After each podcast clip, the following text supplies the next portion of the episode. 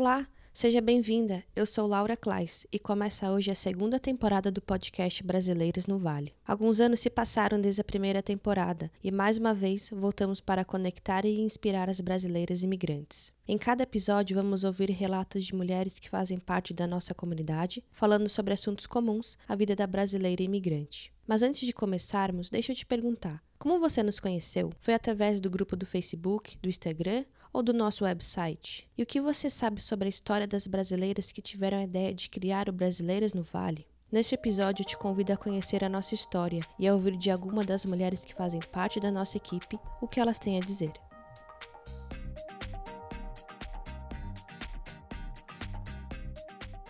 Eu mudei para os Estados Unidos em 2010 para acompanhar meu marido, que veio fazer MBA aqui. E lá em New Hampshire, em Hanover, eu tive muito suporte da faculdade. Então, para quem está indo acompanhando o marido, a gente tem muito suporte. A adaptação era um pouco mais fácil. Quando eu mudei aqui para Califórnia, eu cheguei a conhecer outras brasileiras que, por alguma razão, tipo, ou meu marido conhecia, ou eu conhecia. E aí eu percebi que a gente sempre estava falando das mesmas coisas quando se encontrava. Então, quando teve um happy hour que tinha várias brasileiras, e aí a gente conversava sempre sobre as mesmas coisas. Desde, ai, onde que você acha isso? Onde que você acha aquilo? Até, tipo, ai, meu Deus, como você tá? O que você tem feito com o seu tempo? Ai, eu não posso trabalhar. Então, aquela coisa era sempre meio igual. E aí eu falei, ah, vou criar o um grupo no Facebook para a gente começar a conversar online e, a, e assim as conversas não precisam se repetir, porque toda vez que tinha alguém novo, a gente meio que voltava pro para aquele mesmo papo. E foi assim, então surgiu bem orgânico, foi um grupo no Facebook, pensando da minha experiência em, em New Hampshire, em Hanover, e aí o grupo foi crescendo, e depois de um tempo, né, a Simone se juntou a mim, e aí a gente percebeu que aí precisava começar a organizar a informação, precisava alcançar mais pessoas, e foi aí que o grupo né, o, o, Brasileiras no Vale foi saindo de ser só um grupo no Facebook e tendo o website, que era meio que um repositório de informação, porque a ferramenta não era tão boa, hoje a ferramenta é muito melhor.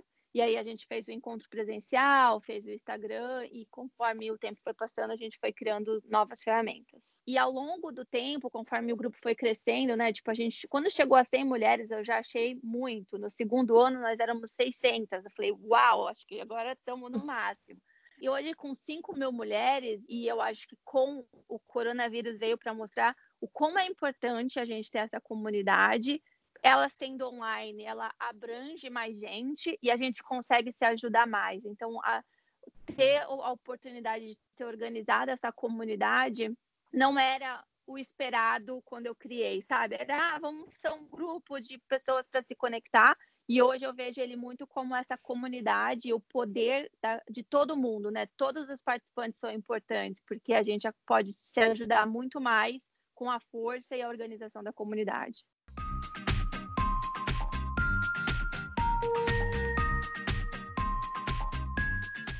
Além das mudanças na estrutura, a formação de uma equipe e planos sendo realizados, o Brasileiros no Vale precisou de uma identidade que fizesse sentido não apenas na nossa comunidade, mas também nas demais.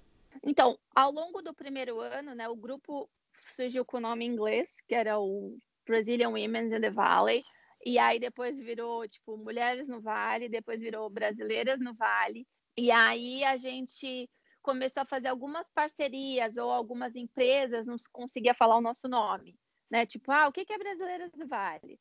E aí surgiu essa necessidade de ter um nome um pouco mais global. Aí a gente fez um exercício de vários nomes até que a gente chegou em Brave, que tanto significa, né, ser corajosa, ter coragem, mas também combinava com brasileiras no Vale. Então a transição foi é, ia ser um pouco mais fácil. Eu preciso confessar que acho esse nome ótimo, simples, curto e que diz muito sobre nós mulheres imigrantes. E olha que eu não fui a única que me identifiquei com esse nome. Eu perguntei para alguma das integrantes da equipe o que, que o grupo significava para cada uma delas. E escuta só essa resposta. Eu acho que o próprio nome já diz, eu acho que é coragem mesmo. Todo mundo teve coragem de alguma maneira, independente de como cada uma tenha vindo, entendeu? Esta que você ouviu agora é a Juliana. Ela é responsável pela parte operacional do Brasileiras no Vale. E como ela mesma se definiu, ela é o back-office do grupo.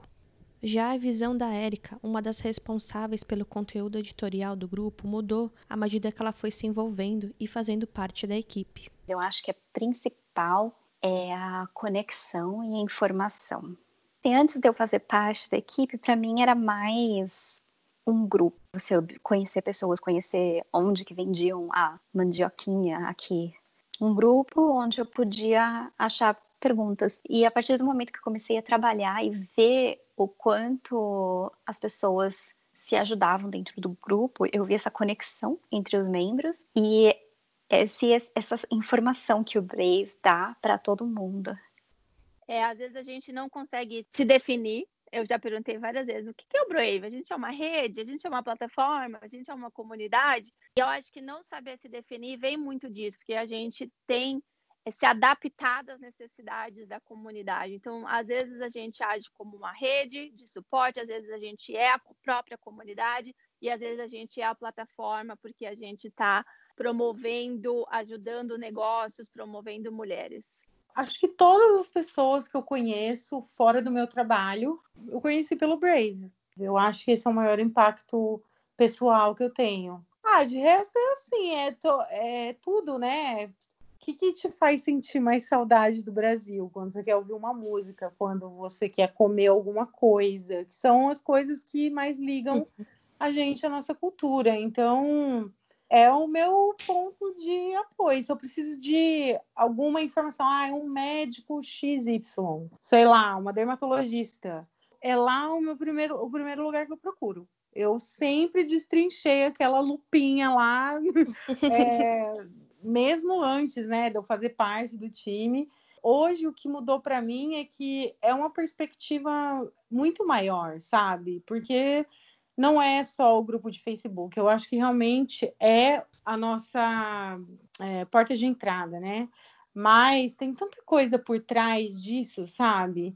E eu acho que o maior objetivo hoje é realmente que eu vejo estando no grupo é como que a gente mostra isso para as pessoas. Oi, estamos além disso, uhum, sabe? Uhum. Porque é uma empresa, tem um operacional, tem um, um plano de estratégia, tem várias pessoas tocando diferentes assuntos.